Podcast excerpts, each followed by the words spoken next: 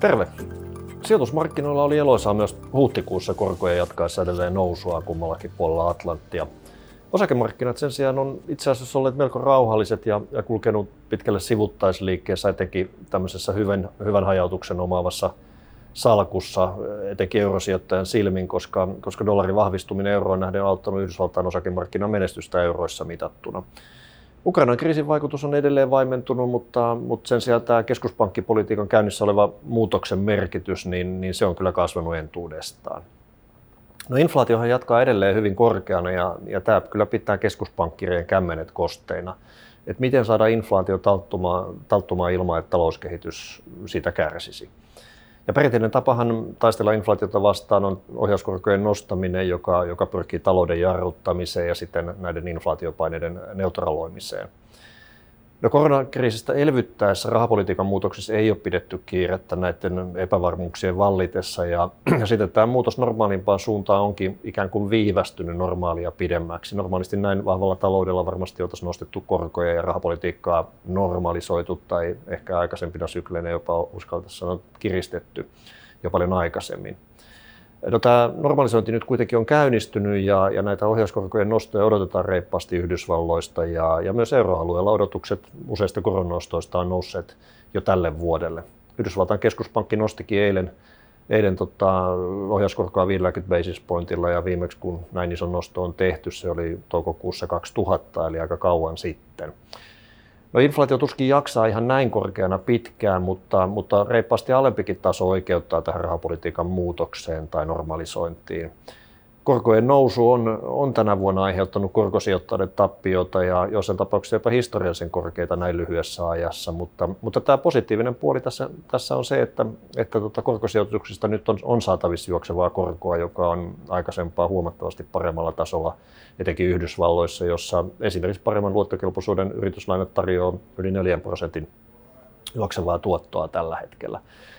No, Euroopassa tilanne ei vielä ole yhtä mairittelevaa, että vastaava korko täällä on luokkaa 2%, mutta voisi sanoa näin, että Yhdysvaltojen osalta niin tämä korkomarkkinan tuottotaso on siis jo varmastikin joillekin sijoittajalle houkuttelevalla tasolla esimerkiksi osakkeiden asemesta, mutta koska tämä keskuspankin koronostosykli on vasta aluilla, niin ei tätä siirtymistä osakkeista korkosijoituksiin vielä ole suuremmassa mittakaavassa nähty sielläkään.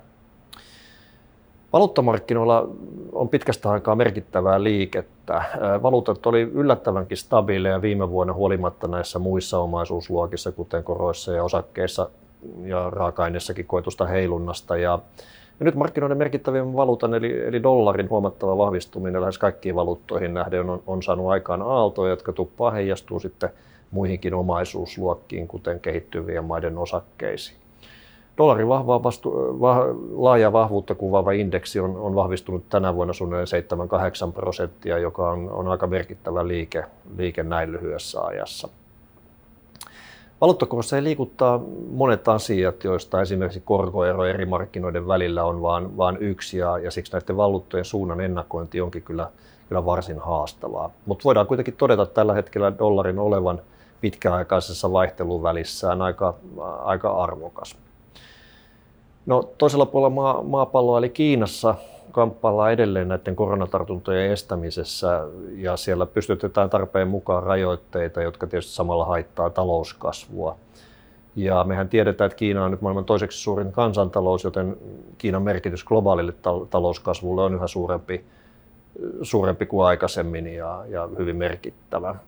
Samaan aikaan, kun näitä rajoituksia koronan leviämisen estämisellä on ollut hyvin tiukka politiikka, eli koronatartunta on ollut todella vähän, mutta vastapainona näille rajoitustoimille niitä tukitoimia taloudelle on tehty ja niitä ollaan kyllä tekemässä lisää ja sitten tämä Kiina kulkee kyllä vähän niin kuin eri tahdissa sekä rahapolitiikan että finanssipolitiikan suhteen kuin mitä muut suuret taloudet, kuten Yhdysvallat ja euroalue. Ja tämä Kiinan politiikka niin tukee kyllä välillisesti taloutta myös meillä. Varainhoidon allokaatiossa eli sijoitusten jakautumisessa niin on tehty muutamia muutoksia sitten edellisen sijoitusnäkymät materiaalin ilmestyttyä. Osakesijoitusten puolella kehittyvien maiden osakkeista siirrettiin varoja Japanin osakemarkkinoille sen myötä, että relatiivinen houkuttelevuus kasvoi Japanissa ja myöskin tuo edellä mainittu Kiinan Kiinan hiljeneminen oli tämän päätöksen taustalla. Yhdysvalloissa pienyhtiöiden määrää alennettiin suurempien yhtiöiden hyödyksi ja voisi sanoa näin, että osakemarkkinoilla yhdysvaltalaiset ja japanilaiset osakkeet on meidän näkemyksen mukaan parhaassa asemassa tässä lähitulevaisuudessa. Korkosijoitusten puolella niin korkoriskin alipainotusta pienennettiin, sehän meillä on ollut pitkään vallinneena, mutta nyt kun korot on noussut, niin katsottiin, että voidaan sitä alipainotusta pienentää aiemmasta. Osakkeet pidetään edelleen tässä allokaatiossa ylipainossa korkoihin nähden ja itse asiassa tänä vuonna, vaikka osakkeet on tullut alas, niin tämä onkin ollut hyvä painotus, koska esimerkiksi eurooppalaisten yrityslainojen ne on tuottanut lähes kaksinkertaisen negatiivisen tuoton hyvin hajautettuun globaaliin osakesalkkuun nähden vuoden alusta laskien. No tässä varmaan olikin kaikki tällä kertaa. Nyt toivotan taas kaikille hyvää kevään jatkoa ja kesän odotusta ja kuullaan sitten uudestaan ensi kuussa eli kesäkuun alkupuolella. Moi moi!